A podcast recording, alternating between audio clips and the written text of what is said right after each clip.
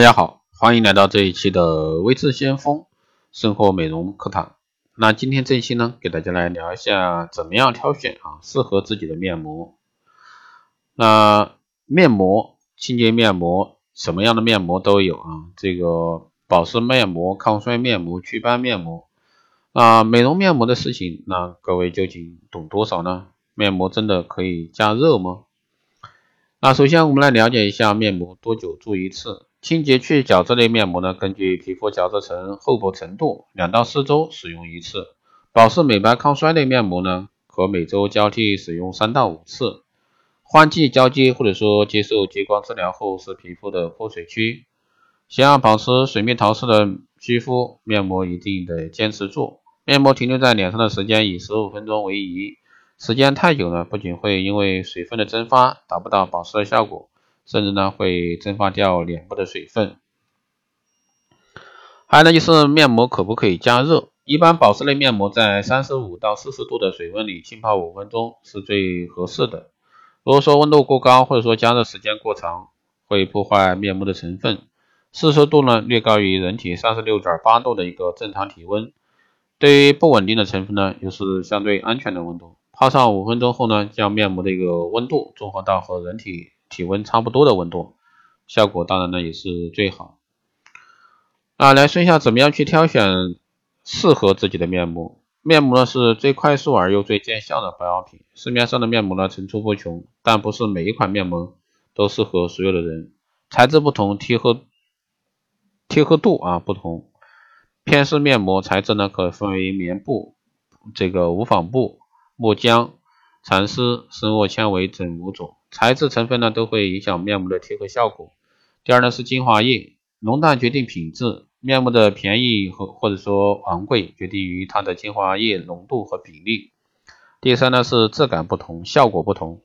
滋养型和补水型的面膜最大区别是滋养面膜的营养成分更多，使用时呢感觉更滋润些，而补水面膜呢使用感觉水润一些。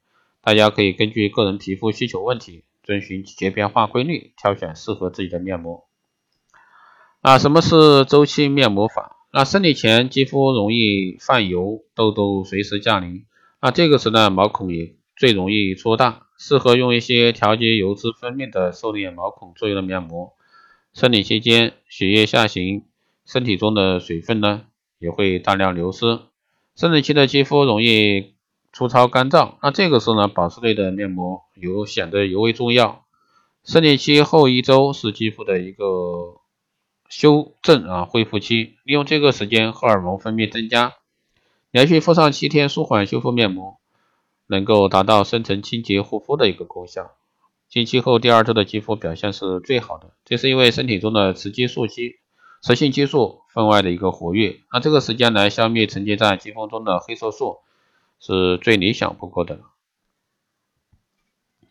如何才能做到专业皮肤会所面膜的一个护理效果呢？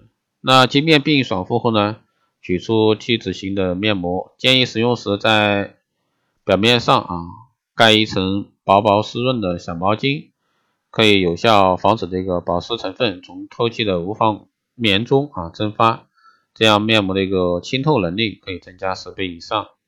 敷面后呢，保湿效果呢也会多持续几天。最后呢是面膜做完到底清洗还是不清洗？